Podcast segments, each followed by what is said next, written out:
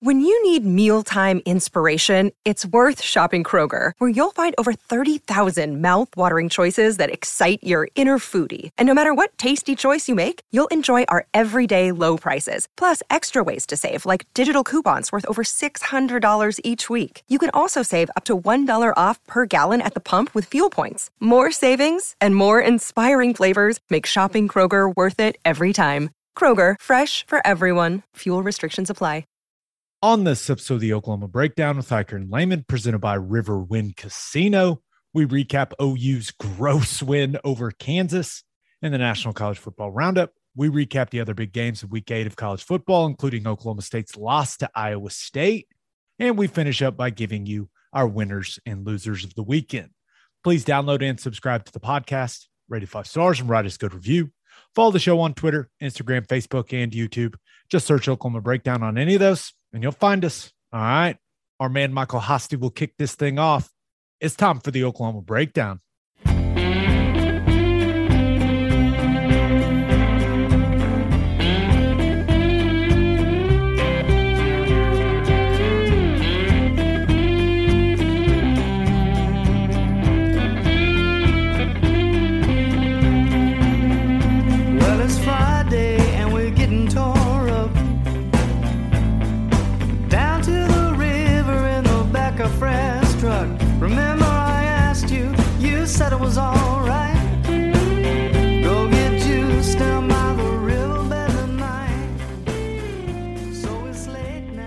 It's a beautiful Monday, October 25th, and you're listening to the Oklahoma Breakdown with Iker and Lehman, presented by Riverwind Casino. Riverwind is Oklahoma City's premier casino experience, and your health and safety are Riverwind's #1 priorities. There are so many reasons why Riverwind is consistently voted OKC's #1 casino, but it all starts with their amazing variety of gaming thrills and excitement. Riverwind's beautiful award-winning environment plays host to more than 2,800 of the latest electronic games with a huge selection of table games, including blackjack, blackjack match, roulette, and Teddy's favorite, craps. No matter what your game, Riverwind has it in spades and hearts. And Fridays in October from 6 p.m. to midnight, you can win your share of $80,000 in cash and bonus play in Riverwind's $80,000 Monster Mansion of Money promotion. Drawings are every 30 minutes. If you need help finding your way, just visit riverwind.com. Riverwind Casino, still the one. Now we're recording this Sunday night. Please leave us a 5-star review and a nice comment because we are dedicated to you people. I am missing the Thunder home opener to record this podcast. Now they're down 20-something in the fourth quarter right now to the 76ers. So I do not regret my decision at all, but just so you know, Ted, I'm dedicated to you. I'm dedicated to this podcast. Big time. That's big time. I appreciate that. And I think we appreciate that. Thank you. Thank you. I mean, it's about sacrificing, right?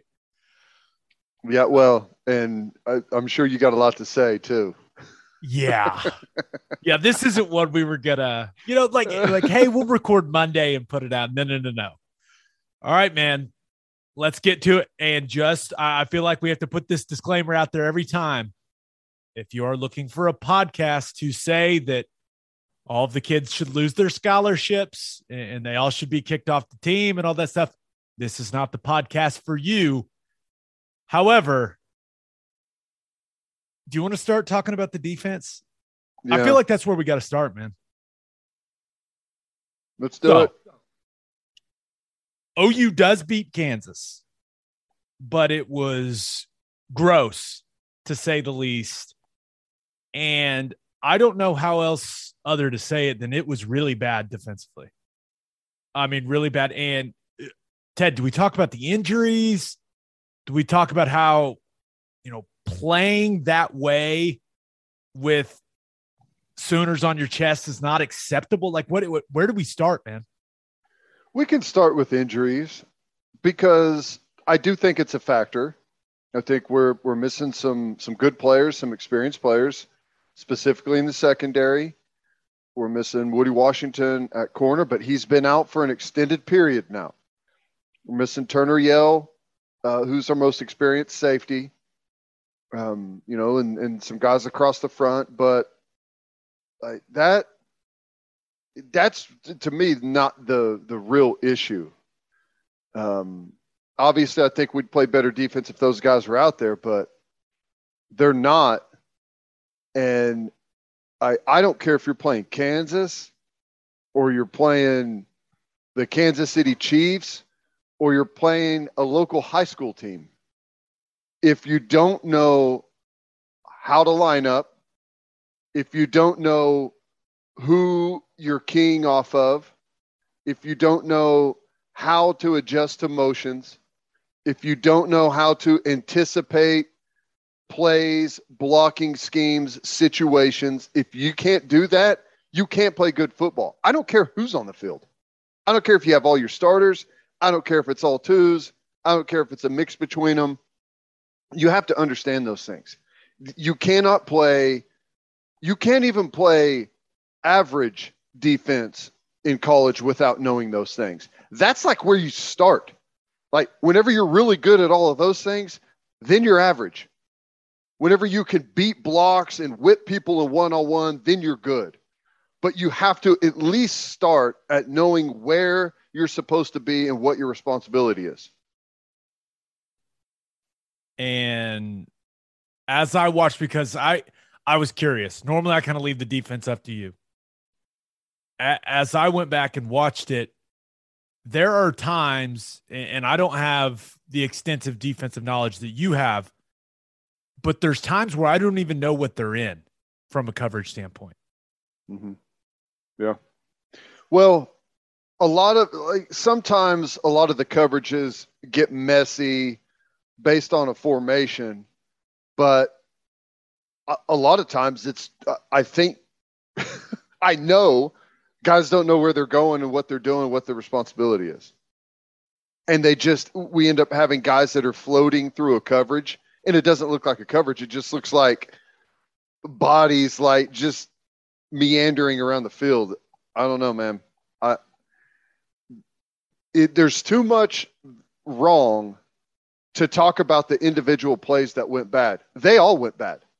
I mean, there's very few plays on that entire defensive, side of the ball where you look at it and say, we're good here. Like this is all locked in. On almost every snap, there's guys in the wrong gap. There's guys lined up wrong. There's guys we're talking about just where you're supposed to be. All right. We haven't even talked about the defensive line getting drove off the ball, or guys missing tackles in the open field, or we haven't even talked about that. We're just talking about being in the right place. That's a frustration point. And I got to tell you, man, we are 8-0. We're 8 games into the season. And number one, I don't know how in the world we're 8-0. We are. That's a great thing. Celebrate it. Be happy that you win. But that ain't winning football, man. It's just not. It's not winning football. And my question is, how are we this deep in the season with guys that have been here for multiple years? There's some freshmen sprinkled in there, but how are we this deep in and we still don't understand responsibilities, where we're lining up, what we're doing? I don't know how that happens. I mean, you have to think it's a blend. It's probably a little bit of both, but you have to question the coaching, right? Mm-hmm. Because the coach's job is to have the kids prepared for all of that stuff. But also, you and I both know that sometimes the coaches prepare you very, very well, and the kids mess it up. Well, the stuff that I'm seeing go wrong out there, it's not stuff that I don't think they're getting told. I know they're getting told because you can't play the defense without some of these. Like these are like it's day one core principles of how these coverages work. And it's not even there. It's not, I don't know. I don't know, man. To me, it means that the players aren't taking it seriously and aren't prepared for what's happening. I mean, I can't I don't want to just skip over the coaches, because the coaches, the challenge is finding a way with the time that you're allotted and the guys that you're given. You have to find a way to hammer home the message to where they go out and play the way that you expect them to, and at a minimum, be in the right places in the right call. And that's just flat out not happening. I don't know. Okay, so I went through and watched all the plays on defense, and I wrote down some questions for you because I figured you were going to be angry after you watched it, because when they play bad defense, it makes you angry. I stopped watching it. I quit. I didn't even make it through the whole thing. I watched about half of it and said, I quit. And then said, well, at least let me watch the last touchdown drive. And then I was like, thank God I didn't watch the stuff in between when I quit and where we are now, because I know it's the exact same. With threats to our nation waiting around every corner, adaptability is more important than ever. When conditions change without notice, quick strategic thinking is crucial. And with obstacles consistently impending, determination is essential in overcoming them. It's this willingness, decisiveness, and resilience that sets Marines apart. With our fighting spirit, we don't just fight battles, we win them. Marines are the constant our nation counts on to fight the unknown. And through adaptable problem solving, we do just that. Learn more at marines.com. Mother's Day is around the corner. Find the perfect gift for the mom in your life with a stunning piece of jewelry from Blue Nile. From timeless pearls to dazzling gemstones, Blue Nile has something she'll adore. Need it fast? Most items can ship overnight. Plus, enjoy guaranteed free shipping and returns. Don't miss our special Mother's Day deals. Save big on the season's most beautiful trends. For a limited time, get up to 50% off by going to BlueNile.com. That's BlueNile.com. Another day is here, and you're ready for it. What to wear? Check. Breakfast, lunch, and dinner? Check. Planning for what's next and how to save for it? That's where Bank of America can help. For your financial to-dos, Bank of America has experts ready to help get you closer to your goals.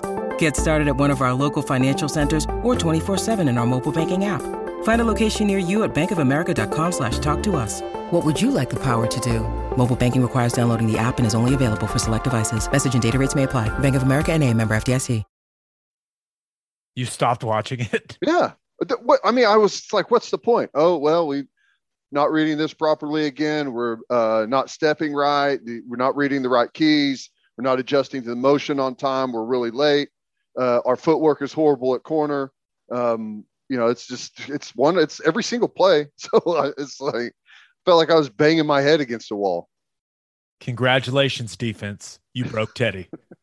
Congratulations. Okay. So this is the first question I wrote down. As a defensive guy, when a team wins the toss and chooses to receive, does the defense view that as a challenge? Because everyone defers, right? I mean, that's now not everyone, but I always viewed it as an offense saying, hey, we think your defense sucks. We want the ball. Yeah. And, well, 14 plays and 9 minutes and 15 seconds later, a couple offsides penalties later, Kansas is up 7-0. And I was like, oh, maybe that's why they wanted the ball. Right. Well, yeah. I'm guessing that they saw something where they felt like they could go out there and set the tone. And, you know, we started off, we had a couple of positive plays in a row where we didn't fit it right, but we got stops in some good spots. The defensive line was firing off the football. And I think it was the first one was like a 3rd and 8 or something like that, that they completed. And that's whenever it just fell apart. And yeah, I take that as a challenge. Usually I always wanted to go on the field first, just because the longer you stand there on the sideline, number one, you get cold. You're not as warm as whenever you first get out there and everyone's running up and down the field, getting warm. And number two, it's like you get all the anxiety and the butterflies, like just get us out on the field and get that over with. So yeah, I that's definitely a challenge from the other team whenever they choose to put you in that spot. This isn't a question, but it should have been 14-0. It was a really stupid hold by one of Kansas's offensive linemen. I think it was the right guard, 54. Like Bean would have scored if he wouldn't even touched. I sent you the play on that one. that I looked at and like, what went wrong? It's like that is the easiest play to defend in that coverage ever. There's no way that play should get 1 yard, not one, but it's across the board defended horribly. Defensive linemen straight up jumping and running around a block. We've got a corner that has a wide receiver that he's aligned on that is like 1.5 yards away from the core. And there's no communication between the corner and the safety. Like, hey, this dude's about to come hit you in the side of the head. You got a crack coming. Okay. Crack, replace corner. And it's a dead play. It's dead. I don't know. It's frustrating. That play, I don't know, whoever is the greatest team in the world with the best offensive line, the best H-back, should not be able to get 1 yard against that defense with that play. That's a sucky play. It's terrible. Everyone in the world knows what's coming. We've got an H-back that's off the ball that's come across the formation. At that point in the time, probably 25 times already. So we should have like a little cross key going on, and we should be kind of aware that here he comes. He's going to pull us right to the play. We're going to have to adjust our gaps on the fly. Totally oblivious. No clue. Everyone false steps one way. Defensive lineman jumps around. Safety gets hit in the side of the head by the crack, by the receiver who's right here. And the corner's like drifting back into the end zone. I don't know, man. And that's just one play. That's the rest of the first half. It's some type of sequence like that is pretty much how every play went. I don't know, man. It's all bad. And I don't know how it got that way. I don't. Okay. I'm just going to keep going on my questions list because you're upset. And I hate seeing you like this. I didn't want to see you like this. I hate seeing them play like that. Cause it's not who they are. I don't know. They approached it like it was Kansas, I think, you know, I don't know. Okay. This is my next question I wrote down. Is this all of a sudden an undisciplined group on defense? You had how many veteran guys get offsides calls, right? What did they have? 5 offsides penalties.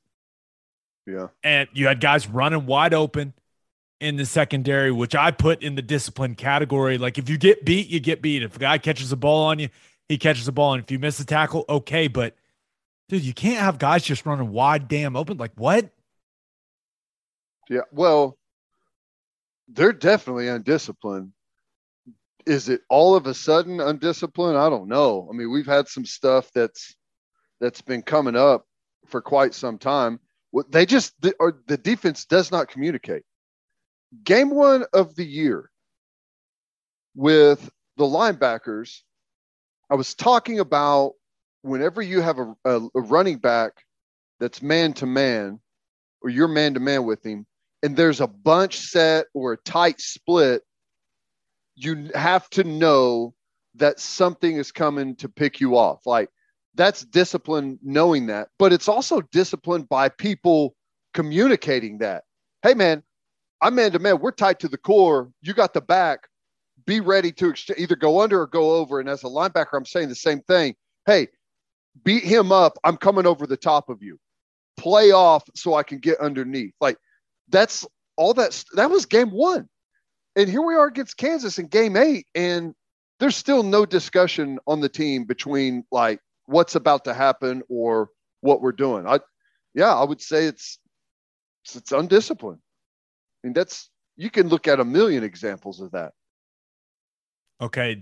It probably falls under the undisciplined category then, but how in the hell on so many occasions was there no quarterback player? Jason Bean, whether it was different forms of keeping the ball, like it looked like no one was responsible for the quarterback. How's that possible? Because no one, it's the same tight end coming across the formation on almost all of the plays. It wasn't just like a traditional, they're isolating one guy on the backside and he's just pulling it. They're bringing the tight end across, which is creating another gap over there. But that makes it easier because it pulls everyone across. Like, you don't just guess and follow that guy. They're taking a gap from one side of the ball and moving it to the other after the snap. So we have to adjust our gaps. The guy that was outside this H-back over here, when he comes across, he now inserts as like the A-gap player maybe. The guy that was the A-gap player, whenever he comes across, is now coming across to the B-gap player. The guy that was over here that was the B-gap player, whenever he comes across, if he's like the outside in cover three, he's the flat player, he's leverages this guy. This is his new gap coming across, and he just stays outside of it, and everyone fits. Lo and behold, you have every gap accounted for, and no one ever was reading the keys and coming back with the new gap across there. That's why not only was there not someone on the quarterback, but there's no one within 10 yards of the guys, of the blocker and the quarterback. They're like all the way up to the third level of the defense at times. I can already see there's going to be, you know how the people have been asking for the whiteboards? Yeah. Yeah, there's going to be some YouTube comments about what you just did with your hands. Like, I have no idea what he was saying, but it sounds bad. Just know it is. Yeah. I thought about drawing something up and putting it on some paper, but I was like, well, what play do you draw up whenever they're all wrong? You know, it's just, I don't know.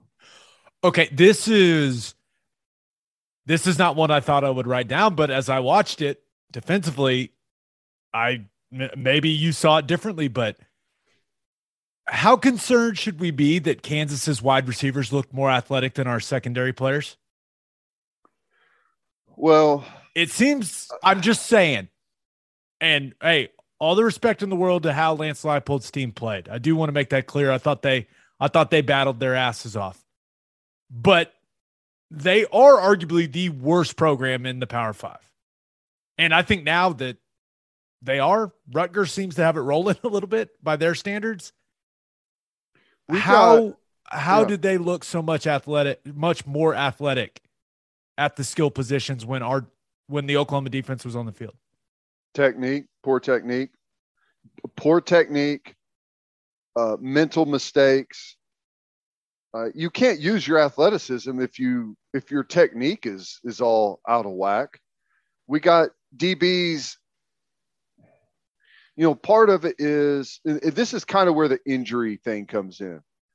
Bowman's playing corner, and that's not his normal spot. So whenever he's in corner, a lot of times he's in man-to-man and he's got a wide receiver that's coming right up at him.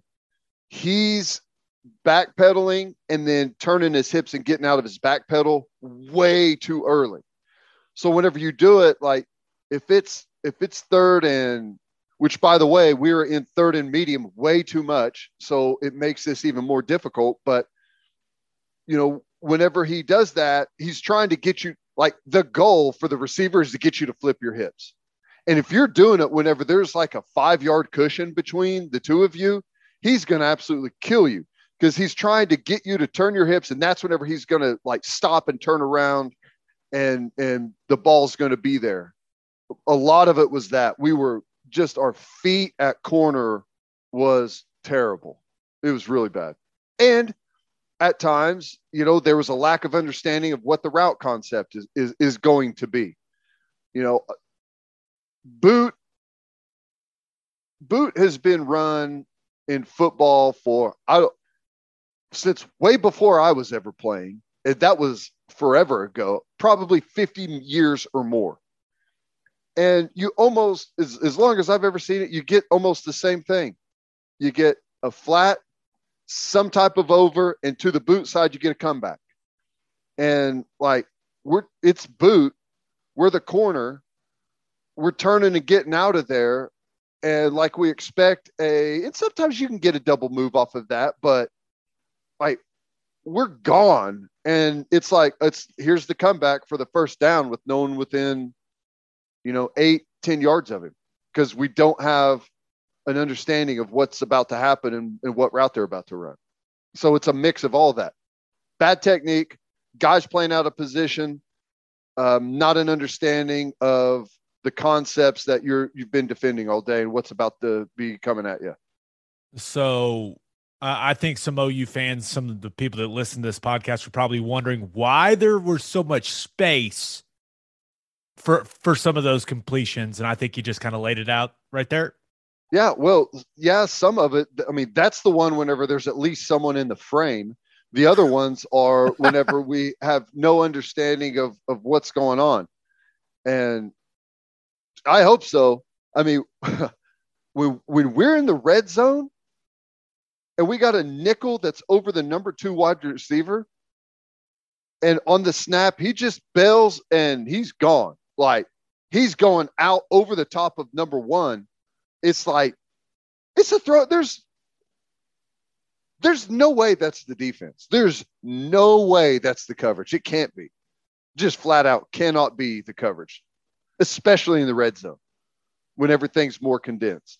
Like, I can understand there may be some type of coverage that you run on like 3rd and 55 where you absolutely leave the number 2 guy streaking down the middle of the field, but not in the red zone. So that's a mental mistake. So it's just, it was the perfect mix of mental mistakes and technique issues and lack of conversation between players as to what's about to come.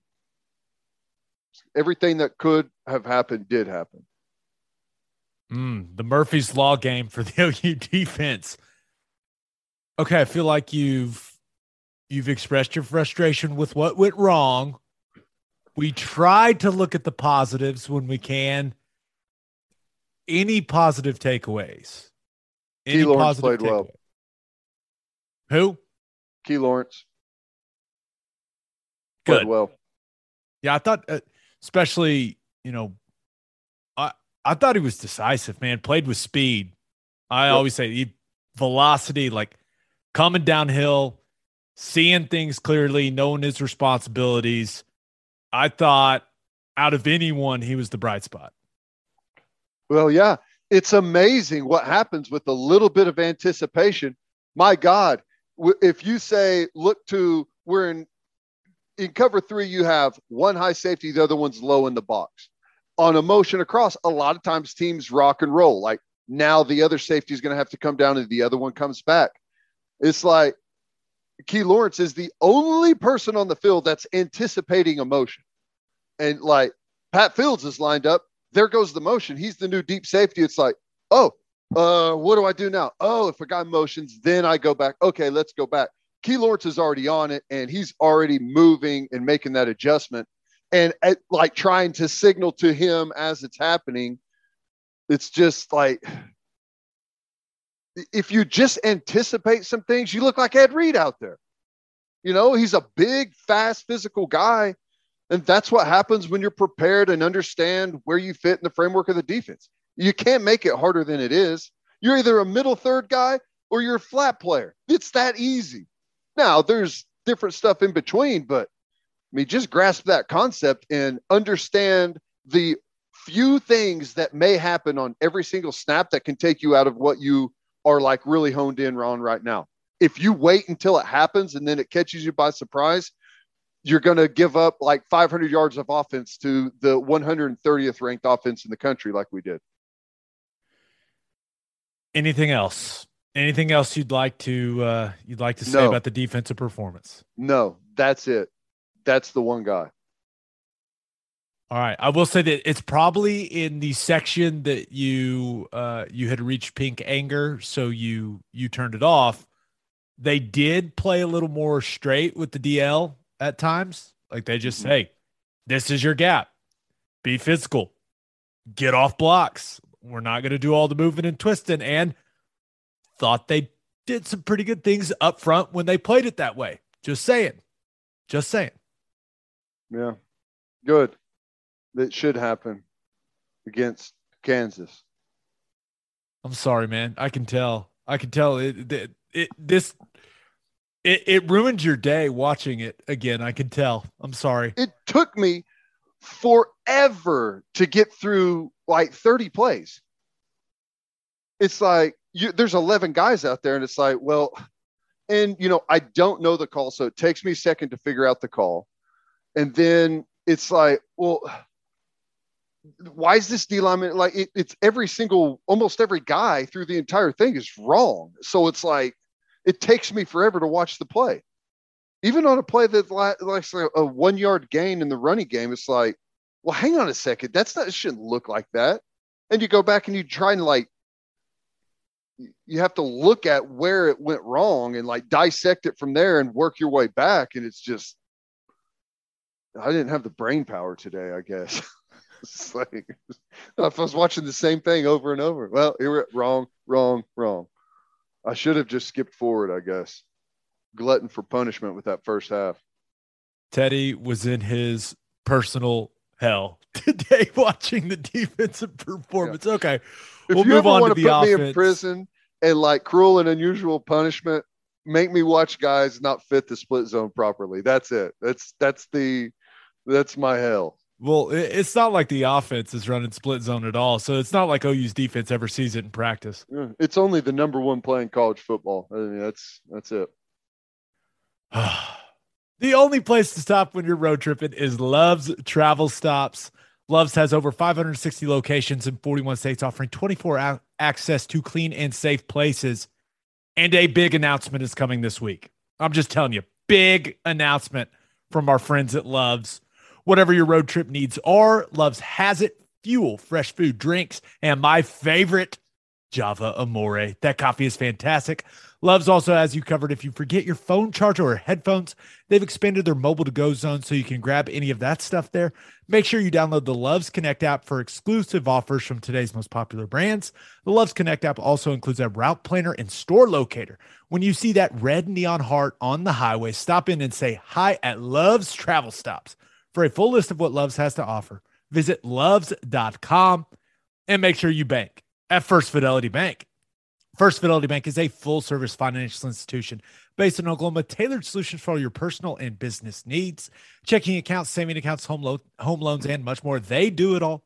Whether it's online banking from your computer or mobile banking from your phone, everything is stress-free with FFB. Making mobile deposits, paying bills online, and moving money to different accounts could not be easier. First Fidelity Bank also provides free ATMs worldwide, making banking convenient wherever you are. They also give back to the community. FFB donates a total of more than $500,000 to local charities and educational foundations. Make your life easier and go bank at First Fidelity Bank. Visit ffb.com for more information. Okay. The offensive side of things against Kansas. I feel like we just have to continue to remind everyone it's Kansas. So my first thought when it comes to the offense, okay, when your defense gives up an opening drive like that, man, you got to go answer. You got to put a drive together, especially since you're playing Kansas, who I stand by this. They have the worst defense in the Power Five, and I don't think it's close.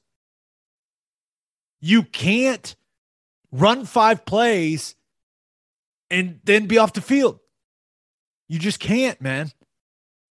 I mean, they just went on a 9-something drive and shoved it down your defensive face, man. You've got to answer.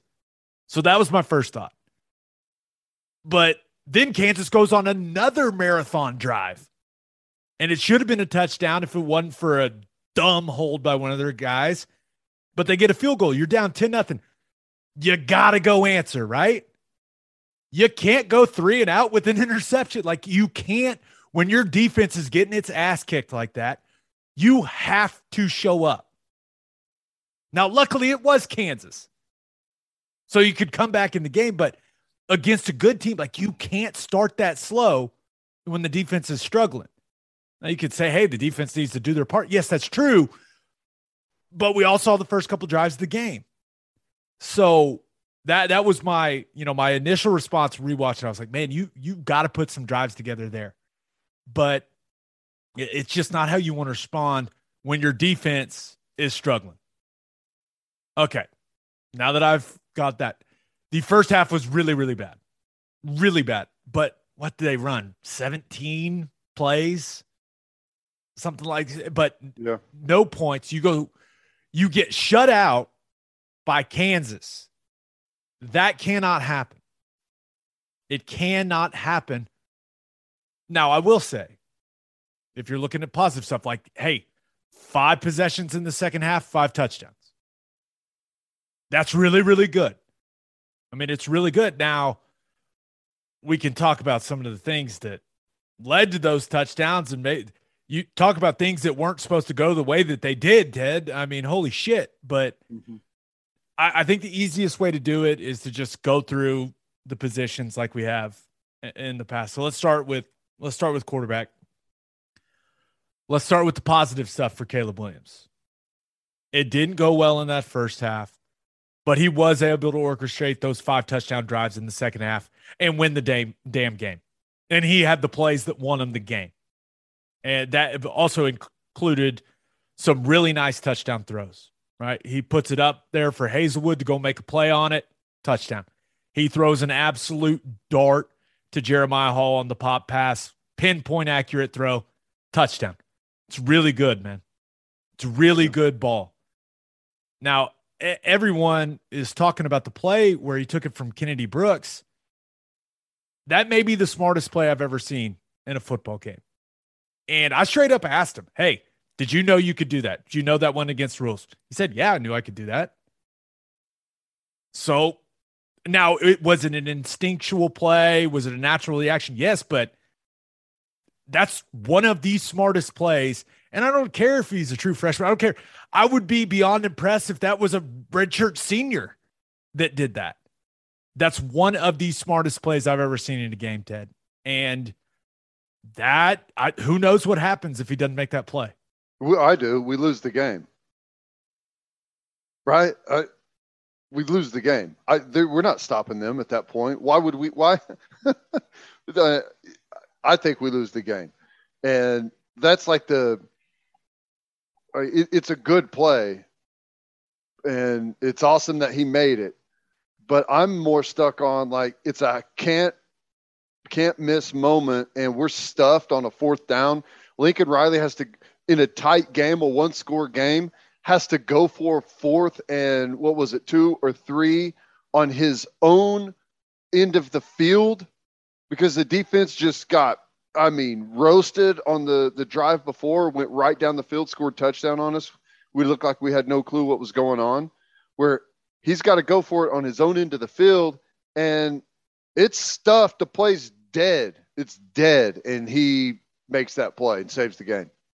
I mean, I think that rarely can you point to like one thing that happened in the game to say like this won it and this, this would have won or lost the game. It was that moment right there, I think. Yeah, so Caleb Williams continues to be a big-time difference maker for this football team. Okay, now that we've gotten the positive out of the way, let's talk candidly about the way that he played. So his other touchdown run was a 4th and 3. Awesome individual effort, but he shouldn't have bounced it. He bounces it out to unblocked guys. The hole is there. They're running the counter play. Now it's not the GT counter. Instead, it's the backside guard and the backside H-back. So it's actually GH counter before the quarterback. And the hole is right there, right where the play is designed to go. There is a large hole for him to run through. And he, for whatever reason, didn't run through it. He bounces it outside. Now, luckily, he's really talented running the football. He makes 2 guys miss. He takes it to the house. That's awesome. But I'm telling you, the ball needs to go where it's designed to go. Because if he does that against a team, if he does that against Oklahoma State, if he does it against Baylor, if he does it against Iowa State, he's going to get tackled behind the line of scrimmage. Because they got better players on the edge than Kansas. So I'm telling you, yes, was it an awesome play? Yes, was it a huge play in the game? Yes, and yes. Did the ball go where it was supposed to go? Hell no. It didn't. Yeah. And that's – I'm just telling you, if it wasn't against Kansas, that's a 0 or negative 1-yard run. Yeah. That's just the truth. Yeah, and he's been able to get away with some stuff. Like, he's been able to get away with throwing it just down the field.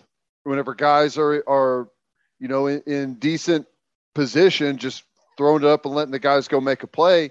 And it's always, yeah, just go let your guys make plays, be aggressive, push it down there. It's always like that until, you know, you turn it into an interception whenever there's really no reason to do that. Okay. That is a good transition into talking about how he played in the passing game. He didn't play well at all in the passing game. Mm-hmm. And I know you look at the numbers and you're like, what? Really? He didn't play? I'm telling you, Kansas was playing a lot of deep drop zone coverage, right? It's what they did. And when a defense does that, the key for a quarterback, in my opinion, is to be very disciplined with your eyes. Because when teams are playing coverage like that, the windows become small, right? Because there's so many people back there. It's just how it works. So the windows are tighter. Your eyes and your timing with the football are the key. So you have to work through your reads quickly. You have to play with disciplined eyes. You can't just be wandering, looking around. Like, he did not play with disciplined eyes. I mean, you can see it on the tape. And when he did put his eyes in the right spot for his first read, he stared a little too long a lot of the time, and it slowed him down, and it prevented him from getting through his full progression. And then a lot of times he started with his what Kansas was doing from a coverage standpoint. He's putting his eyes in the wrong place first. And when you start your progression as a quarterback in the wrong place, it's really hard to get him in the right place and catch up. So he did that way too often. The interception, you mentioned it. It's a perfect example. His eyes are in the wrong place. They're in the wrong place. Yeah. They should be looking at Jaden Hazelwood on the deep over route. And if he would have had his eyes in the right place, he probably throws that. And Hazelwood had a step. Who knows if they connect or not. But his read there, if he doesn't like Hazelwood, it's to put his eyes to the flat to Kennedy Brooks, who could not have been more open. I mean, a guy, you don't get more open on the football field than Kennedy Brooks was on that play. So if he didn't like Hazelwood on the deep over, then, hey, Kennedy Brooks in the flat. Throw him the damn ball. Yeah. Throw the ball. I mean, you put your eyes in the wrong spot, so you missed your initial read.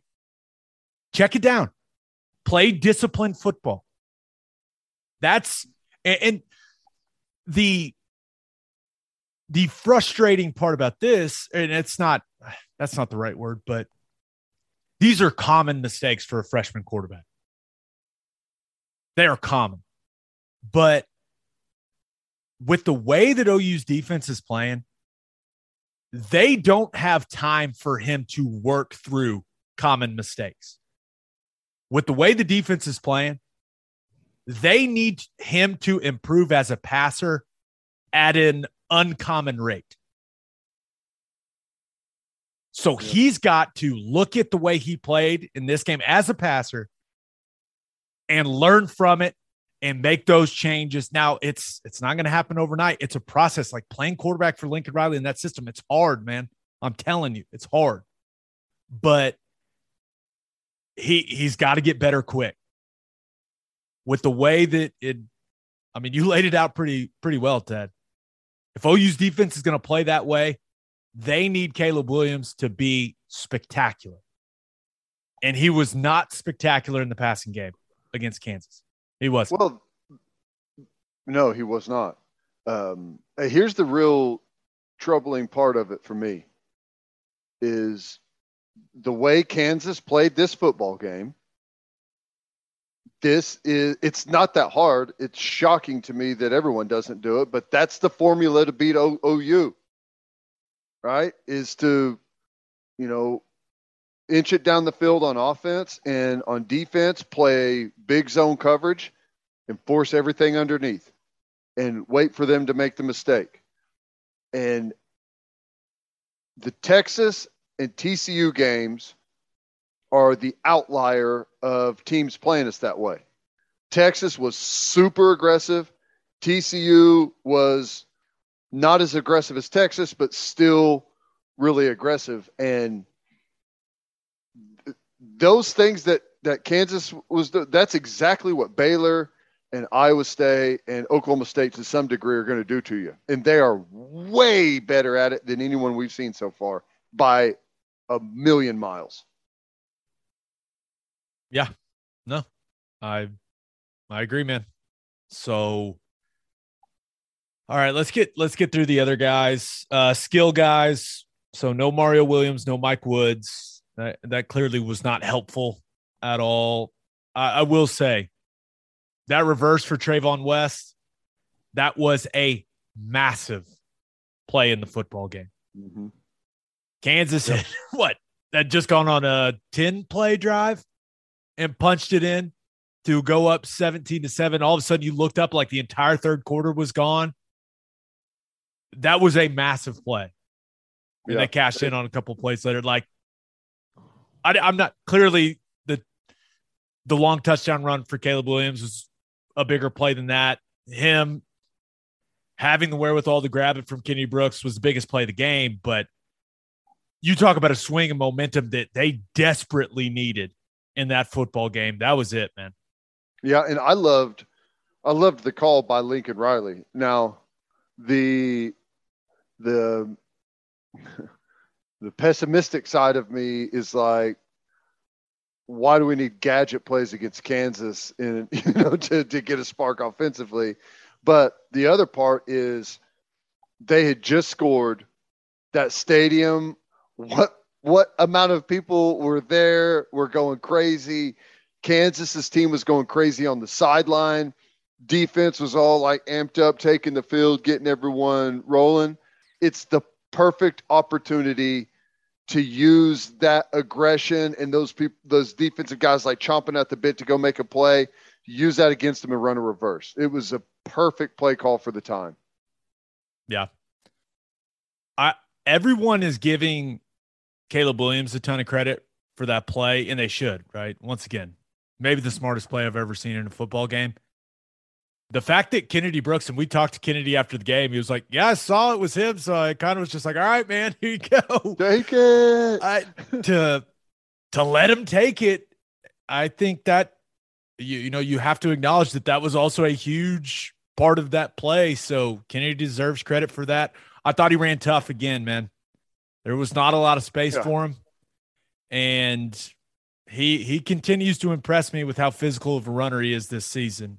He's more physical than he's been in the past. And he is, I think right now, he's their most consistent player. And I'm sure he's had some errors. Like, then I just don't know the running back position well enough to diagnose all of them, you know, when it comes to what he's reading and some of the concepts and things like that. But man, he just, I feel like he's the same dude every Saturday. And that's really what you're after, is to know what you're going to get from your guys. And Ted, I feel like we know exactly what we're getting from Kennedy Brooks every Saturday. He's turned into a player that is rarely tackled by the first guy. And if he is tackled by the first guy, he's usually falling forward for 2 or 3 or 4 yards after contact. It's amazing. He, like, I think I said during the broadcast that he runs like he's 235 pounds. It's what it looks like. He's tough, man, because there's been some big collisions with safeties coming down and trying to just, you know, put a huge shot on him, and he just runs right through it, man. Impressive. Yep.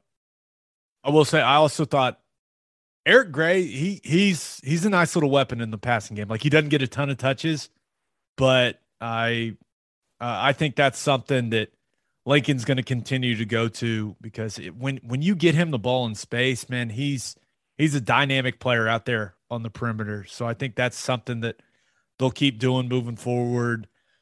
All right, well, I guess it's time to talk offensive line. Everyone's favorite part of the podcast. Deal with it, people. It's what I know. It's what I love. Okay, so I was really hoping that they would keep the momentum from their TCU performance rolling, because they played well, and it was by far the best game they had played against TCU. But man, they didn't play this game at the level I was hoping they would play it at.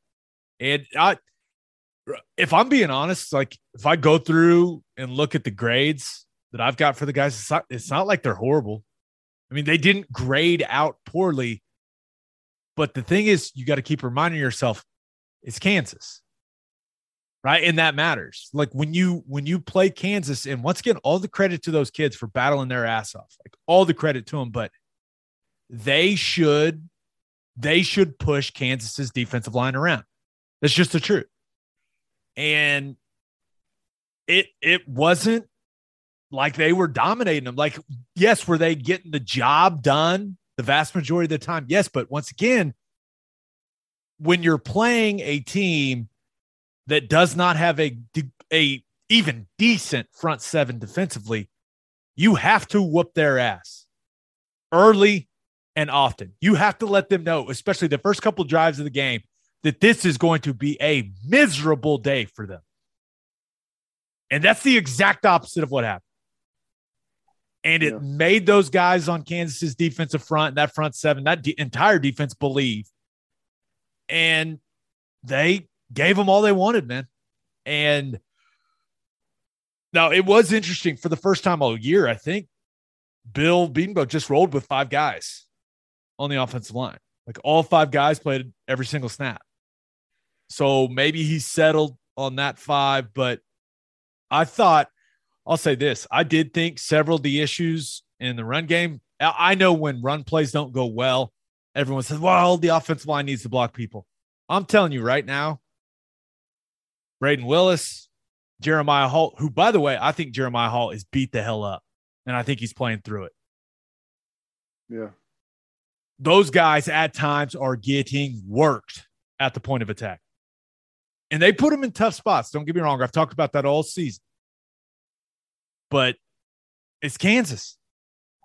And there's a couple plays that are dead on arrival because Kansas edge players are getting after the tight ends and H-backs. Like, I mean, that's what I'm saying. Now, I'm not making it sound like the offensive line just dominated this game. They didn't. They definitely didn't. But the thing about this game is guys taking turns, killing plays. And that is a tough way. It's a tough way to play successful offensive football. Well, everything that you're talking about, it's really you can look at the entire team as a whole and just say that it's Kansas, and credit Kansas. Yes. But to the untrained eye, if you put different uniforms on these teams, like that's a level playing field between those two football teams. You couldn't tell much difference between them. Like, we didn't have any player that to me was just like standing out. Like Kennedy Brooks, you could tell he was the best running back on the day, but I don't know what did Neil have for Kansas. We made him look great too.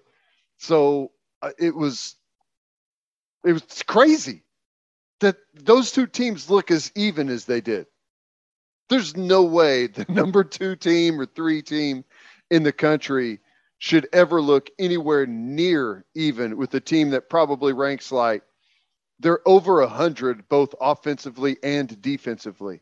That offense with the starters in, you heard it on this podcast, had not scored more than 1 touchdown against anyone in the Big 12. I don't know, man. I don't know. Yeah. Okay, I'll just go through the O-lineman now that we're all thoroughly depressed. Sorry I derailed you, but no. I think people are listening to this episode to – they're probably not listening. Maybe they're hoping we were going to make them feel better. I don't think we're making anyone feel better, but we're just – hey, just – telling people what we saw. Right. And if it doesn't make them happy, I'm sorry. I'm sorry, guys. I'm really sorry. Okay, Andrew Rame. Now, I felt like you took a big step forward in the TCU game with the way that he played, just how much calmer he was in his technique and his demeanor. Well, that kind of went off the rails in the Kansas game. And I thought he took a little step back in this one for whatever reason. I don't know. It was a confusing game from him, reverted back to some of the issues that he's been having, especially earlier in the season. Now I did think he did a solid job communicating, right? And they gave up the one sack on the opening drive on the third down. And that was something I will say. I'd watched every defensive snap from Kansas this season. They had not shown that look. They had not shown Bear with Kyron Johnson playing backer behind it. Hadn't seen it. So you go 5-0 all of a sudden. And 5-0, I mean, you know, centers blocking the head up guy, guards are blocking the three techniques, tackles are blocking the two defensive ends. So Bear, all the offensive linemen are covered. They took their best rusher and put him basically at a Mike backer position while they were in Bear. And he ran scot-free. Now, you still should be squeezing that if you're in empty protection. So that's still on Chris Murray and Tyrese Robinson on the right side. If you're in empty protection, if you're on the back side and he's free releasing, you have to assume the defensive end is going to peel with the back if they're bringing pressure. So you squeeze. You have to squeeze. You have to have your eyes inside on that backer, especially when it's Kyron Johnson, their best player on defense. So I tried to make an excuse for him, and now I'm just getting angry with the excuse I tried to make for him. But still, they made the adjustment, and for whatever reason, Kansas never went back to that. I don't know why, but that was something that'll come. Like Rahm will be able to, he'll be able to diagnose that in the future without having to go on the whiteboard on the sideline and Bill having to show him, because he'll realize, hey, that's their best rusher. We need to account for him. An offensive lineman needs to account for him. That's something, hopefully, that now he will know going forward. But as far as the way he played, he was just out of control too often. And it looked, there was, at times, it looked similar to the way that he played against Nebraska, where almost, it's just like he's on ice skates at times. I'm still excited for his future. I think I think that will probably be a learning experience more than anything. But yeah, he's not going to be happy with the way that he played. Marquise Hayes, few plays in the running game where I thought he was skating around guys, using some bad footwork, resulted in him kind of getting washed. And that's not what you want, being off balance. It's definitely not what you want. That's not how you want to play at the line of scrimmage. You want to play with force. You want to play through guys. You don't want to skate around them. But he's still playing much better than what we saw from him early in the year. And I'll say this. I know he got the personal foul. I loved seeing it. I know that sounds weird because it's a big penalty, and I think it put him at like second and 37. But they ended up converting that, right? Right. They got the face mask. Oh, yeah, the face mask on Hazelwood. Yeah. And I had been wondering, right? And I've talked about it on here. I'd been wondering where that guy went. It was good to see that guy, right? Like that is, you have to play on that edge. Now, I will say this. I thought it was a soft personal foul. He got a personal foul for bullying that guy. That's what he got it for. That's football. I don't know why that's a personal foul. Take it, nerd. Yeah, but he got the pancake and then, added the other pancake on top. Yeah, of it. Pancake to pancake, little syrup on top, Ted. That's what you're coached to do. I don't have a problem with it right now. If it becomes like some compounding issue. Also, you're not going to just destroy human beings like that on a regular basis on the field. That's kind of hard to do what he did to that kid, but I'm fine with it. Some people may disagree with me. I'm fine with it. But overall, I thought Marquise, pretty solid day. Chris Murray, another solid performance. The only thing, a couple times, some of those key plays, those fourth downs, getting stuffed a little bit, a little stalemate, kind of on the fourth and one play that Williams ended up taking from Brooks. You got to get some movement in those situations. But man, Chris, he continues to play good ball for him. Tyrese Robinson, he looked much healthier this week, moved well, and I was a little concerned about that, but I thought he did a solid job again, And you talked about it earlier, Ted. You hinted at it. He was the one that gave up way too much penetration on the 4th and 1 on the Kennedy Brooks that ended up in Caleb Williams' hands to get the first down. That was the problem area of that play. Now, I don't love how they're running the split zone, particularly right there, like how they don't press it front side and then cut it back. But that's a different discussion for a different day. You can't give up that amount of penetration. I mean, it's fourth in the game essentially. Mm-hmm. And it just can't happen. But other than that play, and I know that play will bother Tyrese, but other than that play, once again, man, he is pretty solid, but overall, it didn't look the way it should look against Kansas. I don't know how to describe it, because when you watch the film, it's like, oh yeah, he's covering that guy up. Like, you know, they're double teaming that guy. It's like, dude, you should be mauling dudes when they're just not talented on the defensive line at all. I mean, they got no twitch, nothing. And it was just like, all right, let's get in their way. And I guess you give them a plus when you're grading it. Like, I was sitting there like, I guess that's his job, but I don't know. I didn't feel like it looked the way it was supposed to look, which leads me to talking about Anton Harrison. He played his best game last week, and he was back on his bullshit at times this week. I just can't figure him out as a player. There's just way too many plays where, what's the best way to put it? He was the nail instead of the hammer. Yeah. I think that's like and it was weird because he brought physicality in the TCU game, and that was just gone for the majority of this one. He did not bring the level of physicality that you want. And I don't know why. And well, at one point it looked like he was hurt. Like he had a bad limp going. I was like, wait, what happened? So I was trying to search through the film to see what happened. I couldn't see. So he just confuses me, man. I don't know how else to put it. Like he's so talented. And I thought that last week, like maybe the light had come on and like, this was the guy we were going to see moving forward, and he was going to build on that. And then plays the way he played. I don't know. It's just, you know how we said, hey, Kennedy Brooks, you know what you're going to get. Dude, I don't know what the hell is going to happen with 71, not only like on a series by series basis, but like a down by down. Like it's like, all right, let's see which version of him shows up this play. It's weird.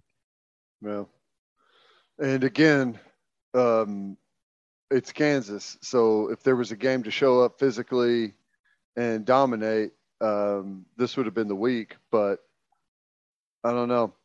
It's interesting, and I don't know if just overall this team, we're banged up. I think we're banged up. That's well documented. We've played 8 straight games with no bye week.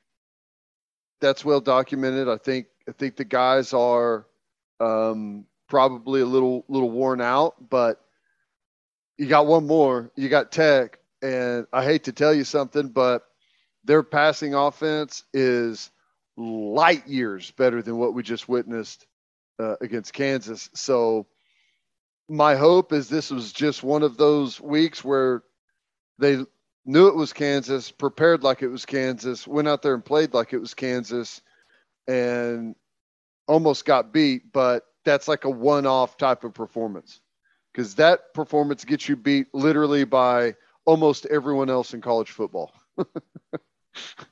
You know? Yeah, no, I know. I was the one, you know, when we were doing the preview episode saying how bad the Kansas defense was. OU goes 5 plays and 3 plays on their first 2 drives. And I was like, I look like the dumbest person on planet Earth. I'm just glad it's over. I mean, everything was weird. The power went out. Like, I was threatening students. There were talking all kinds of crazy to me in the front row. Like, it was just, what an experience we had in Lawrence. Yeah. It was, hopefully, I think it's probably the last trip we ever have there. I would bet a lot of money it is. Can't imagine. Can't imagine we'll come back to Lawrence in 2 years. Don't see that happen. Okay, let's get to call your shot. Got a couple questions here, Ted. This one comes from Jalinda on Twitter. Says, I have a question for Teddy. Why don't we blitz more? I do not pretend to know or understand defensive schemes, but it seems like when we do blitz, good to better things happen. Just wondering what the rationale might be. I love how you put that. Good to better things happen. Yeah, I don't know. I think that's a philosophical thing. There's always the dilemma. Whenever you're not covering well, do you blitz? Well, if you blitz, you're giving up a pass defender for someone rushing the quarterback. And that can be great, but it can also be terrible if it's picked up and you're even thinner on the back end than you were before. I think you just got to pick your times to be aggressive. And I think it probably tells us something about the personnel that Gritch doesn't like. Like whenever you call blitzes and they don't get home, it's bad. It's bad whenever you're adding guys to the rush and you don't get there because you're exposing people in the back end. And my guess with all the injuries that they've had, he didn't want to expose the guys on the back end any more than they already were. Yeah. Just a guess. No, I think that is sound reasoning. Okay. You know what I forgot to do? I was dreading talking about Kansas so much. I forgot the birthday shout outs. I was wondering. I was like, wow, I thought we were going to have a bunch of birthday shout outs, but. Okay. Let's start with this one. Brian Wilder. Happy 47th birthday, Brian. Nice. 47. Your son, Drew, loves you very much. So happy birthday, Brian. Happy 47th. Nice. And then happy 60th, the big 60, to Jeff Lemke. Jeff, that's a big one. 60, Ted. That's a good one. That's a really good one. That's a big one. I like that. 60. 60 and thriving, Jeff Lemke, I'm sure. 60 and thriving. Sorry I didn't do him at the start. Hopefully you kept listening. I know you may have gotten a little too upset with the way Teddy was talking about the defense, not giving you much hope. I understand it. All right, Ted. Oh, man. All right, let's move on. Let's talk about Oklahoma State losing. Maybe it'll make us feel better. It's so funny, dude. OU's 8-0, and it feels like they've lost 3 games. I know it, man. It's wild. The first time this OU has been 8-0 since 2004. There's been some really, really good football teams between then and now. It's wild. And this is the one that is 8-0. Enjoy it. An undefeated yet flawed football team. That's probably the best way to put it. All right. Do you own a business? If you do, you need Insurica in your life. Insurica is one of the country's largest insurance brokers with 30 offices throughout Oklahoma, Texas, and the Southwest. Insurica is able to customize programs by accessing the latest information from many insurance carriers. They compare and contrast coverage offerings and pricing in order to design a cost-effective, comprehensive program to meet your business's specific needs. Insurica's clients become best-in-class businesses by working with Insurica's team of advisors to manage risk. Purchasing insurance is only one way to protect your business. Best-in-class businesses win by avoiding a loss in the first place. If your business partners with Insurica, you'll save huge amounts of money and take back control of your total cost of risk. I'm an Insurica client, and you should be too. If your business wants to be best-in-class, connect with Insurica at Insurica.com. That's INSURICA.com. Guys, fall is here, but does weather really matter? It's always hard seltzer season, baby. And there's only one hard seltzer that we drink on this podcast, and that is Sonic Hard Seltzer from Coop Ale Works. It's perfect for any occasion. We drink it in the hot tub, by the fire, and at the tailgate. You can buy 12 packs of the iconic Sonic drive-in flavors like cherry limeade in ocean water, or you can grab a citrus variety pack or tropical variety pack. Find it at your local grocery, convenience, and liquor stores. Nailed it. God, you're good. And I see you guys in the mentions, slowly but surely converting. I like it. Keep it coming, man. Yeah. Yeah. Let Teddy know he's doing great jobs, doing a great job with the ad reads, because he is. Okay. Oklahoma State goes to Ames and loses 24-21. And Ted, this game was pretty much exactly what we expected it to be. I knew this one was going to be a physical football game. Both teams, like we said, kind of struggled to run it with Breece Hall. But Jaylen Warren had 76 yards rushing. Breece Hall only had 70 yards rushing. I did think that overall both quarterbacks, for what I was expecting from them, played pretty damn well, took care of the football for the most part. I mean, Spencer Sanders had some dimes in this game. That TD throw, the touchdown to Tay Martin in the fourth quarter, I mean, that was a hell of a throw with the pocket collapsing around him. I was like, wow, okay, yeah, he's got that. But you just got to give credit to Iowa State.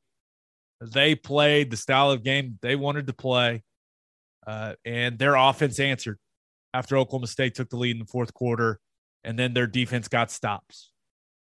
But as much as we talked about how important the running game was going to be heading in this one, and as much as we talked about the defenses, this game was really decided by field goal kicking, which makes me sad to say out loud, but I felt like the difference in the game was field goal kicking, coaches' decision-making, and maybe the fact that Fox didn't have a good angle of whether Brendan Presley was laying on top of Godleski or not. I feel like those were the three takes. Yeah.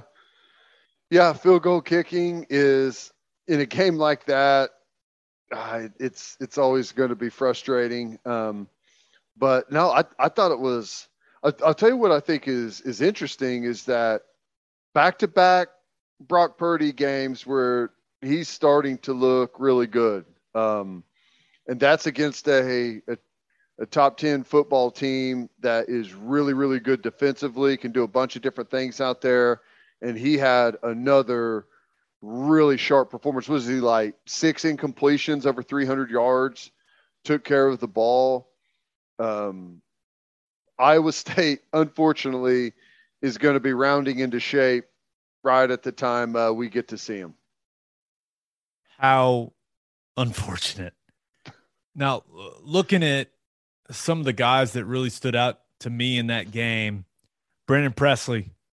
I mean, he's not a very big guy, but he made some huge plays for Oklahoma State in this game. The diving touchdown catch early, then obviously everyone saw the one where he climbed the ladder for the awesome catch, touchdown catch before the half.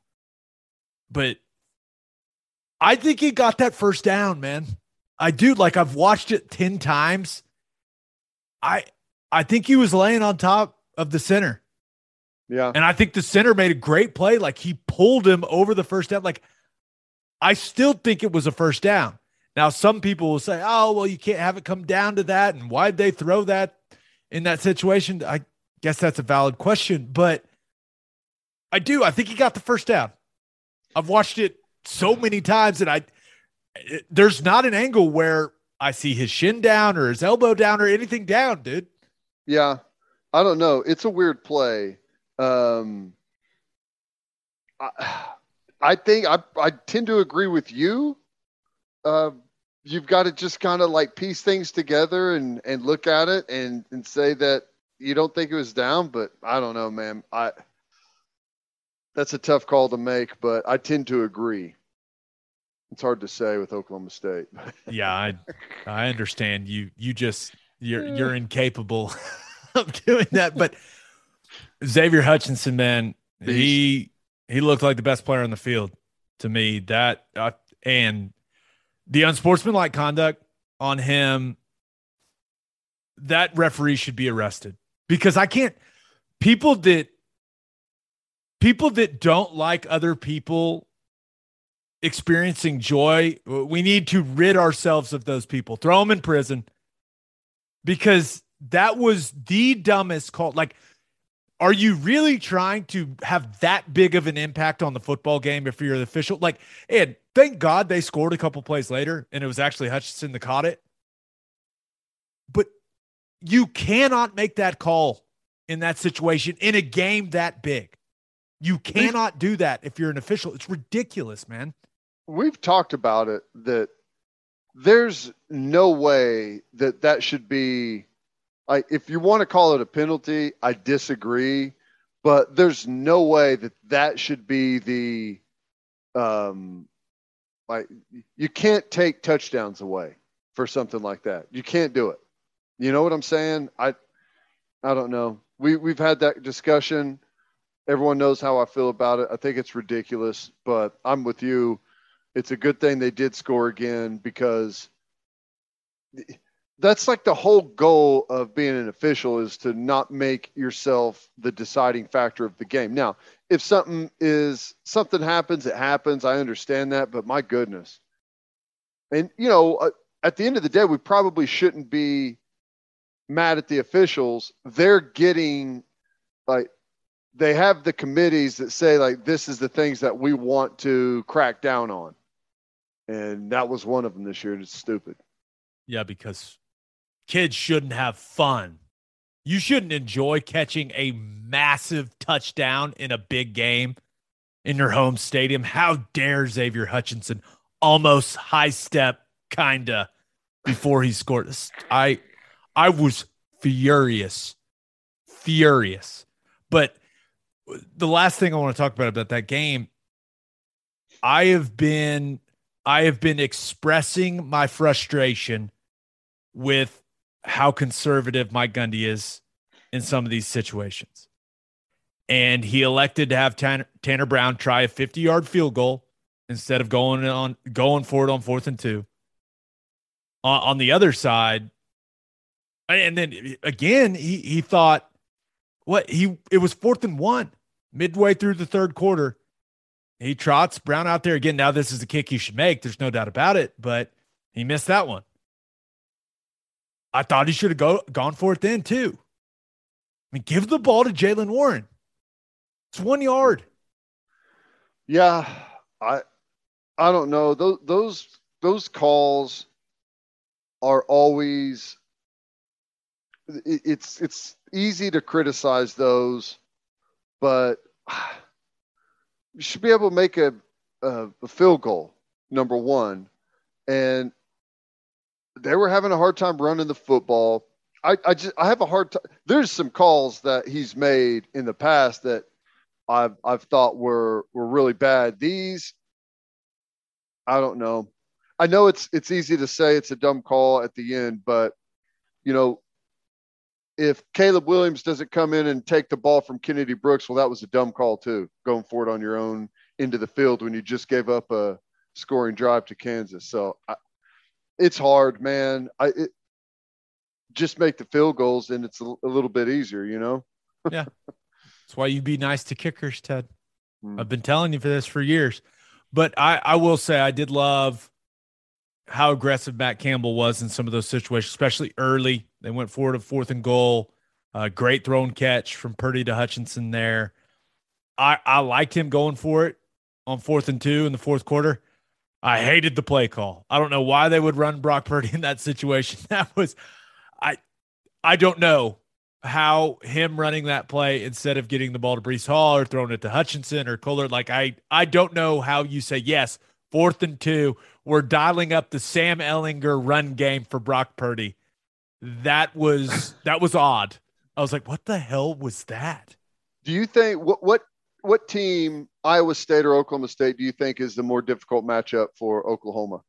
Forget that we're playing Iowa State at home and OSU on the road, just like neutral site, like maybe it'll be a Big 12 championship. I don't know, but is there one of those teams that you think is a more difficult matchup?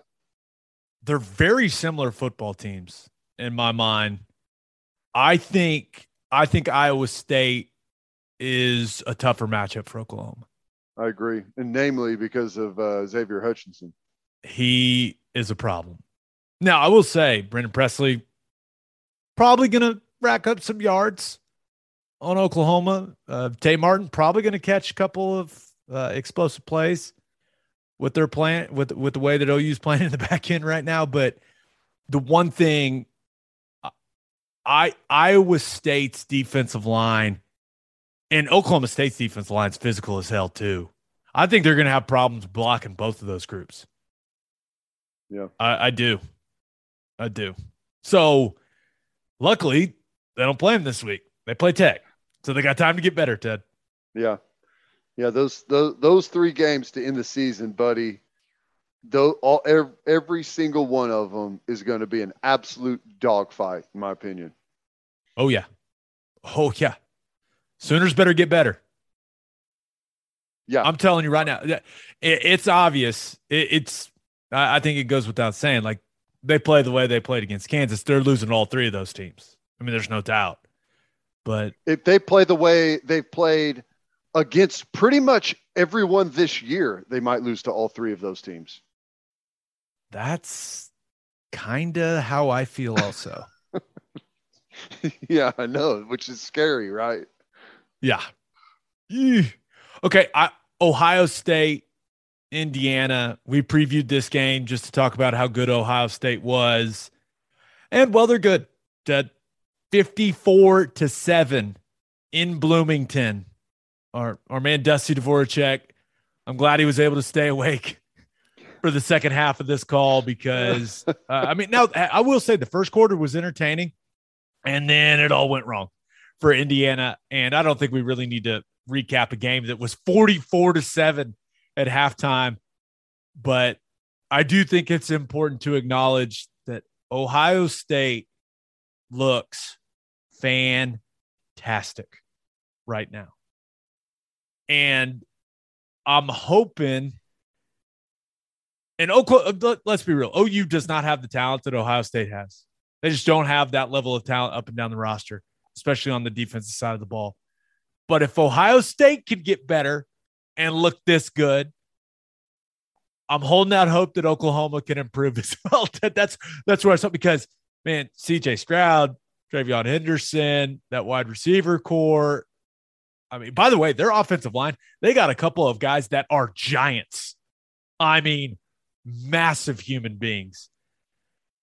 And I'm just hoping the Sooners can improve like the Buckeyes have. Right? Yeah. They figured things out defensively for the most part. They look more multiple, playing some more coverages, executing better, defensive line getting after it.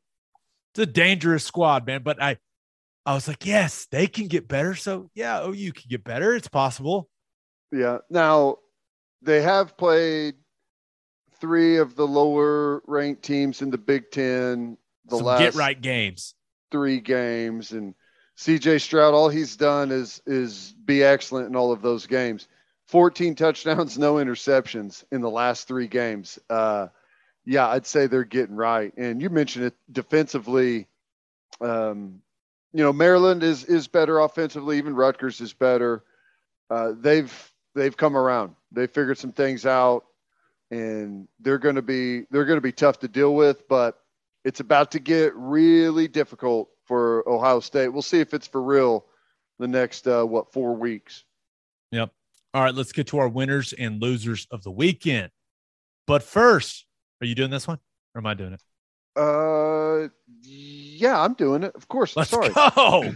Are you unhappy with the surface around your pool? Are you not pleased with your patio? Soft Rock specializes in installing safe rubber surfacing for pools, patios, gym floors, and other outdoor spaces. Soft Rock's rubber safety surfacing provides a long-lasting surface that is impact and slip resistant, fully customizable, and virtually indestructible. Local business owners Heidi and Cody Clark are avid OU fans that are driven to help you with all your pool and patio surfacing needs. Visit softrock.com/OKC. That's FOTROC.com/OKC for more information. The Clarks also own The Driveway Company. The Driveway Company has tailored solutions to eliminate all of your driveway problems. They can repair cracks, clean and seal your rotting grass-filled joints to prevent water damage, ultimately saving you thousands of dollars in future repairs. Visit thedrivewaycompany.com/OKC for all of your driveway repair needs. Learn more about Softrock and The Driveway Company by visiting their Facebook and Instagram pages or by calling 405-294-9834. And make sure you send your kids to Bishop McGinnis Catholic High School. Bishop McGinnis Catholic High School has a long tradition of educational excellence with a 12-to-1 student-to-teacher ratio. No student is overlooked.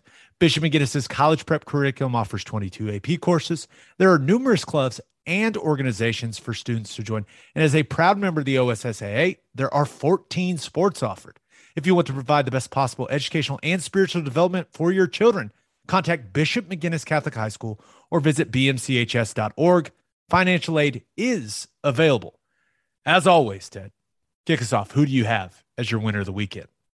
I've got to go with Tennessee, Heupel, Tennessee fans, whoever exactly you want to put that on. Now, I know they got beat by Alabama, and I know the final was 52-24, but that football game was 31-24 with 14:30 left in the fourth quarter. Alabama opens it up. They score three touchdowns down the stretch. They're actually in really quick back-to-back-to-back fashion to blow that thing open. But, man, I think Heupel's done a heck of a job there. Hendon Hooker's quarterback is coming around, starting to play well. He's also been a little bit banged up. But, man, I feel like he's done a really good job with this group. Hooker threw three touchdowns, one interception against Alabama. I say that's pretty good, man. They've got some stuff rolling. I'm proud of what Heupel's done with Tennessee. They, for the first time, it looks like they've actually made some headway, and he's doing it without most of his best players that transferred out of town before the season started. I think usually one of the easiest ways to gauge how a coach is doing is to Twitter search his name. And while some people are just making hype for the way that he looks now, there are quite a few Tennessee fans that have some hope moving forward with the way that their team has looked the last couple of weeks, especially, right? I mean, you look at how entertaining and close, and I know the fans acted a fool at the end of it, but that Ole Miss game, like Ole Miss is a pretty damn good team. And Tennessee played him to the wire. And then you look at the Bama game. Man, I was watching it Saturday night, drink in hand, like, hey, this thing is fun to watch. And these teams, like, for the vast majority of that game till it kind of went off the rails late, Tennessee looks like they belonged with Bama. Yep. And nope, I think it's been a while since you've been able to say that.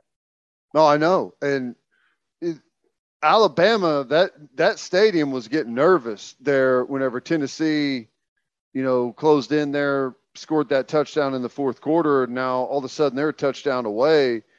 It's getting a little restless in there, like, what's going on? And obviously they answer the call and do so pretty quickly. But, one of the things that you always have to look at is, how do the players play for their coach whenever they know that they're outmanned, outgunned, and it looks like this group goes out and fights, and I think that says a lot about what they think about Heupel. And Heupel's one of those guys that there's a bunch of head coaches that are going to go out and win the press conference.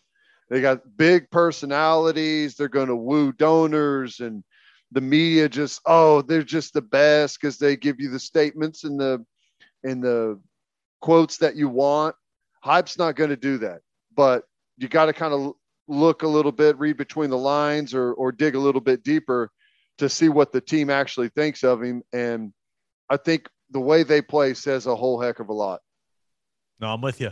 And remember, one of the big concerns with him getting that job was, okay, is he going to be able to, relate to the players? Is he going to be able to recruit? And it's, well, playing an entertaining brand of football is a really good recruiting tool.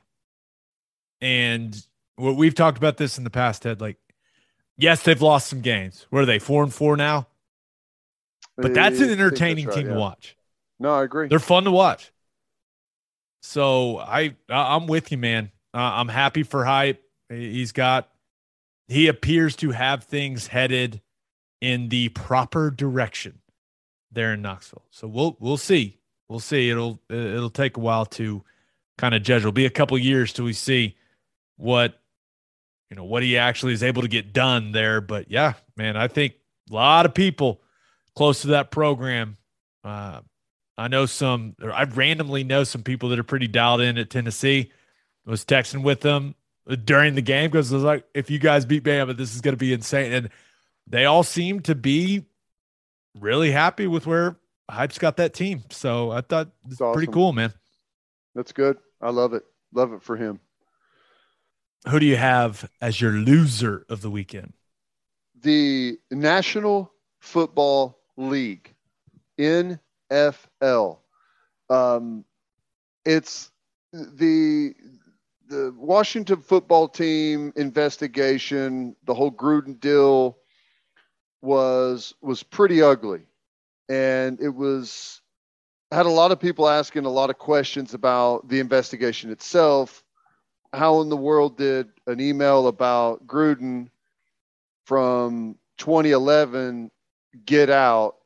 But what they were actually investigating, the workplace environment there for the Washington Football Team, like nothing leaked at all from that really long investigation. So a lot of people were asking questions about that. And now Congress is asking questions about that.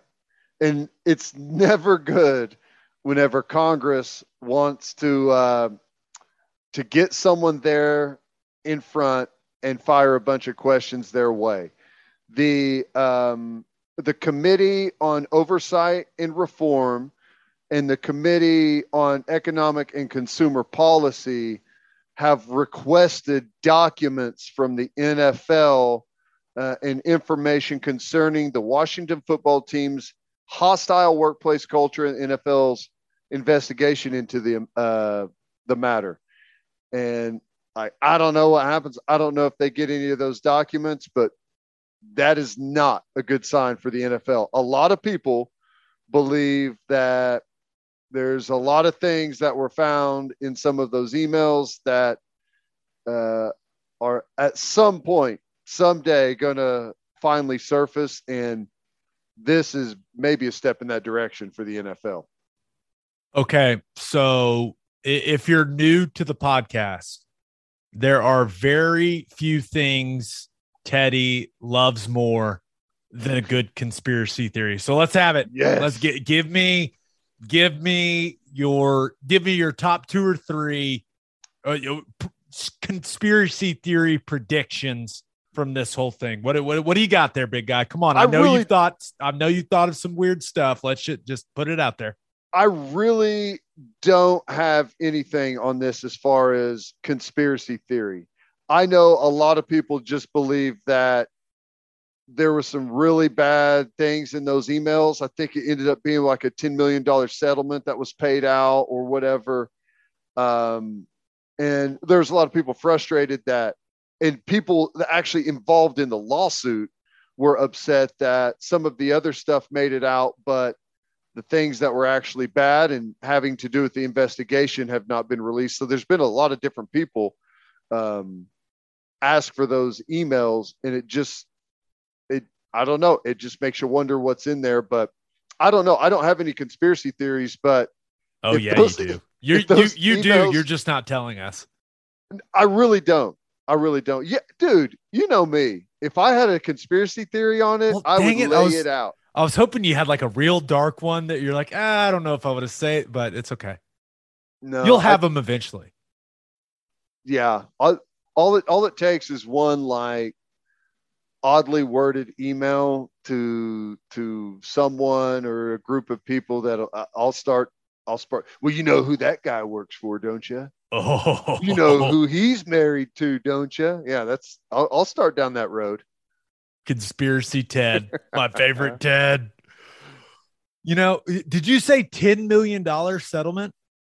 Well, yeah, I think originally the Washington Football Team had to pay $10 million on that deal. Now, I think Daniel Snyder himself had to pay a couple of other sexual misconduct settlements. Like one of them is for $1.6 million, and there's some other ones out there. But yeah, I think either the NFL, they had to pay $10 million. The Washington Football Team did, I believe. Gotcha. All right. Well, those people could probably use some whiskey or bourbon right now. And if you're a whiskey or bourbon drinker, stop what you're doing. Head to your favorite liquor store and buy some Balcones products. You got to grab some of Balcones Lineage Single Malt Whiskey. It was just voted one of the top 20 whiskeys in the world by Whiskey Advocate, and you'll be shocked by how affordable it is. Also, you got to snag some of the Balcones Baby Blue Corn Whiskey. It's made from blue corn. That's the fancy corn, and that is why it has won more than 25 awards. Last but certainly not least, you got to buy some of Balcones Pot Still Bourbon. Its big flavors make it the perfect bourbon to drink year-round.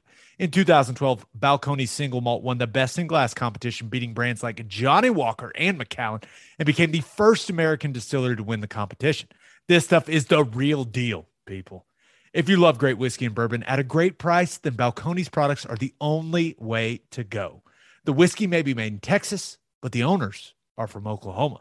To find a liquor store that has it, visit balconesdistilling.com. All right, for my winner of the weekend, I thought about going with Max Verstappen. It was a good one in the U.S. Grand Prix, although it was in Austin, Ted, your favorite city in the country. But came down, and I will say, why? So I like watching the Formula One races, but one of the reasons I like watching it because they come on in the morning because they're in like Europe, right? So they're on like early in the morning on Sunday. It gets me some. I'm up with my son. He's going, I'm putting him through his little drills and I'm watching Formula One. But this one was actually in the US. So it was on at like 2 p.m. I was like, what the hell's going on here? No, that screws up the whole. There's probably the ratings had to dive on that. No one's going to watch that instead of football. Yeah. I'm watching Red Zone. Yeah. But now I had Formula One going on the iPad.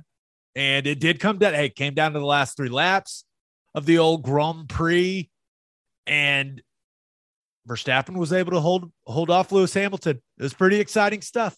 I've said it was ridiculous. It was during the middle of like all the NFL games. I was like, what are they doing? It was bizarre, but I mean, just an absurd idea. Know your country, guys. I guess it's hard to. Maybe it's hard to pull off a race of that size early in the morning. All of the things that you've got to do to get the track ready and get all the, I don't know. I guess that's the only thing I could guess. I don't know. Yeah. I think they're doing get out of bed earlier. They're doing one in Miami next year. I think it's in like March or May. I think it's in May. You going? I just might. It would be sweet, right? I don't know. We'll cross that bridge when we come. Where did they have it in Austin? Was it going through like downtown and stuff? There's just like this giant track. Okay. Yeah, like the Circuit of the Americas or whatever. Because some of those places have them like where they partially go through. They go through like the city. It's insane. Yeah. Awesome. And there's your Formula One talk. You're welcome. But my winner of the weekend, the Cincinnati Bengals. We talked about it on the last episode. We decided the Bengals were indeed good. I'm not sure we knew they were this good, Ted, but it is official.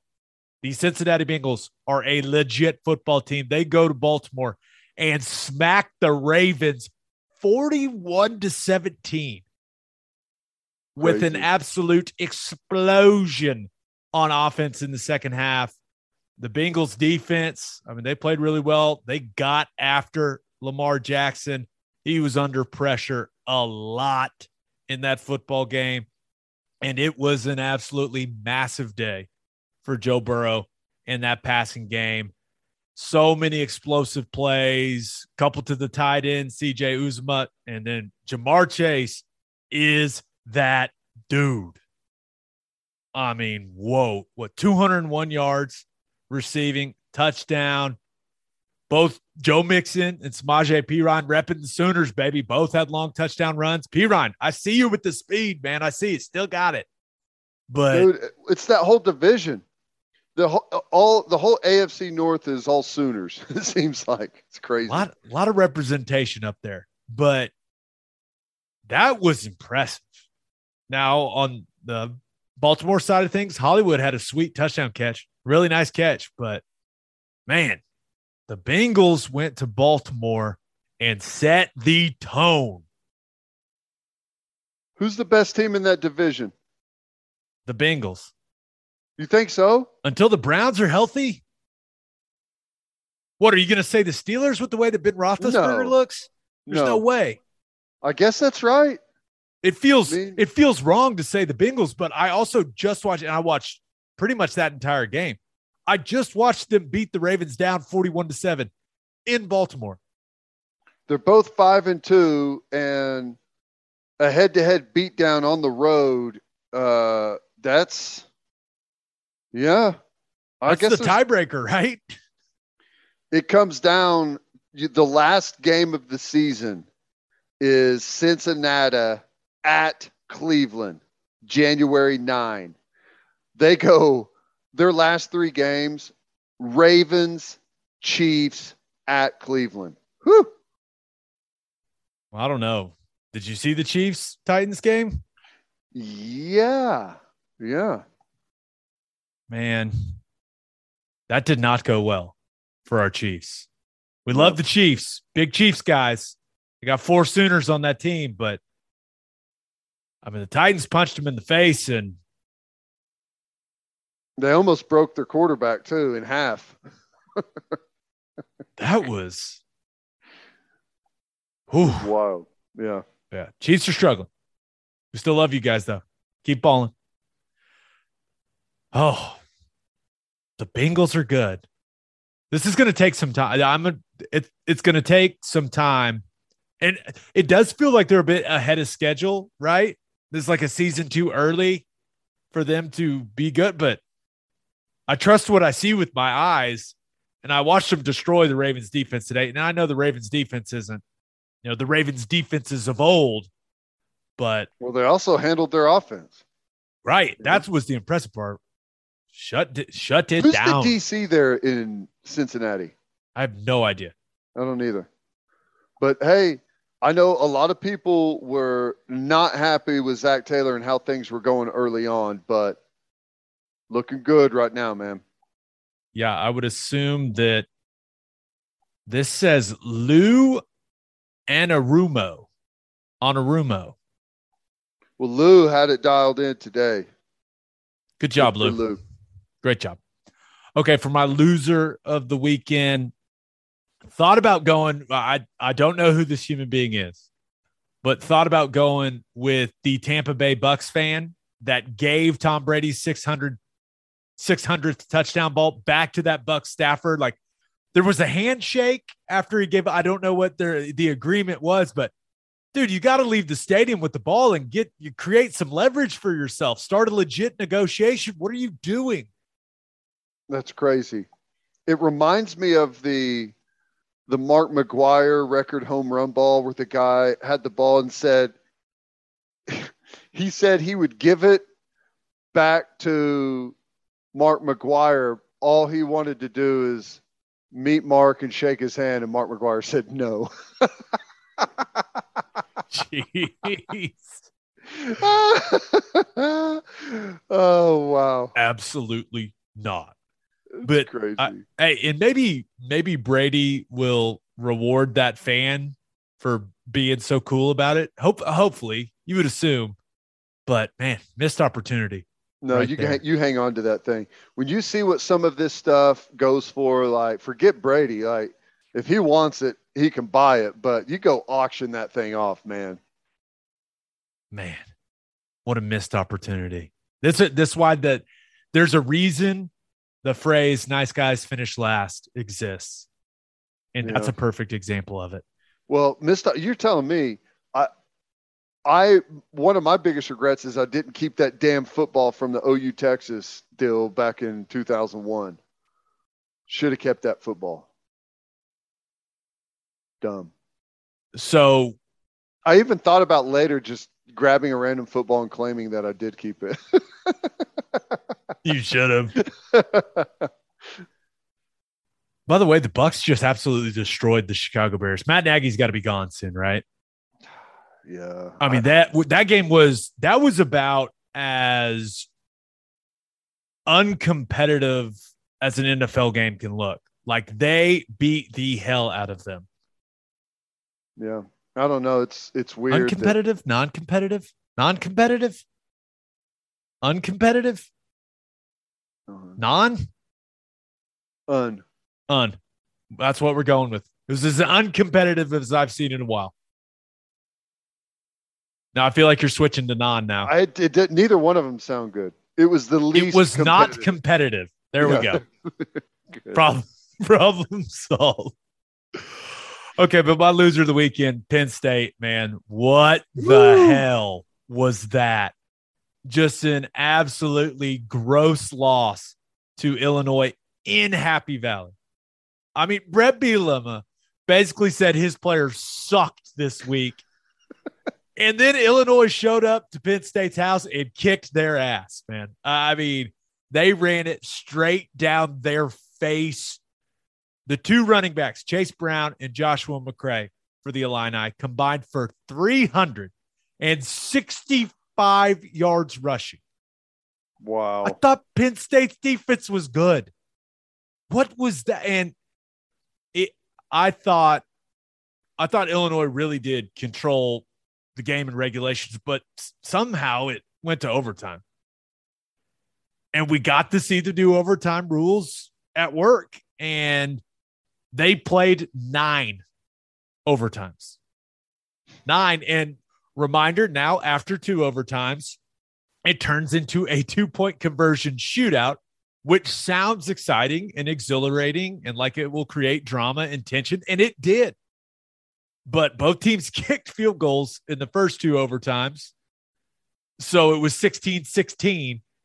And then neither team scored till the 8th. It was like it takes all the time in between getting the new offense out there. And they were going to the opposite end of the field. It did create excitement, but then when it happened 4 times in a row, I was like, I'm kind of over this. You know, in practice, whenever like you're doing a goal line drill or whatever, or just you know, anytime in practice, you've got like everyone like is like huddled around the drill. They should all just stay out there on the field. And they just like, boom, boom, back and forth, you know, instead of like everyone going to the sideline and everything, we'll just stay out here. Just, all right, everyone stand at the 50 and we'll just flip around and go to the other end. But Sean Clifford, he was open on the Phillies special type play they ran, but God, that tight end for Penn State cannot throw the damn football. That was bad, but that's a great win for Illinois, right? They end up winning it in the 9th overtime. Find the guy in the back of the end zone there, and there was certainly a lack of offensive execution in the overtime periods. But how funny is that though? A 9 overtime game with the final score of 20-18. I hope you hammered the under, people. God, but you know, people that bet the over were like, yes, we're going to overtime, baby. We got a shot. How long do you think it took people to realize that once the 2-point conversion, like shootout started, that those scores were only worth 2 and not 6? Yeah, I don't know. Because when you think about it, it's like, okay, it is a 2-point off, but it kind of feels like it should be worth 6, you know? Well, it has to be worth 6. This is what makes me mad, is whenever you do something that doesn't fit within the rules of the game. And a 2-point, that is a conversion. That is a point after touchdown. That is not, it has to count as a touchdown, not as a 2-point conversion. I don't even know. How do you even score that? You can't even score that in the record books as a 2-point try. It can't be a 2-point try. You didn't score a touchdown. Well, deal with it, Ted. That's, I don't know what to tell you. It was word two, which is how we ended up with 20-18. God, so good. But dude, that's just a bad loss for James Franklin, right? Back-to-back losses by 3 and by 2. And with Ohio State coming up next week, with the way that team is playing, they still got Ohio State, Michigan, and Michigan State left. Yikes. But probably the most awkward part was Penn State had lost to Illinois in overtime. And I think it was Tennessee, Bama. They were still running the Penn State, Ohio State, a top 10 matchup for the next weekend. And I was like, no, it's not. That's a lie. That's funny. Oh, it's good stuff. All right, man. Episode 158 in the books. We'll have a new podcast that'll drop Thursday morning. We will preview OU Texas Tech. Just a reminder, you can hear Teddy from 2 to 6 on 94.7 The Ref. You can hear me from 3 to 5 on Sirius XM Big 12 Radio, Channel 375. Hope you all have a great week. Until next time, we appreciate y'all for listening. Do what you always do, Oklahoma. Take care of each other.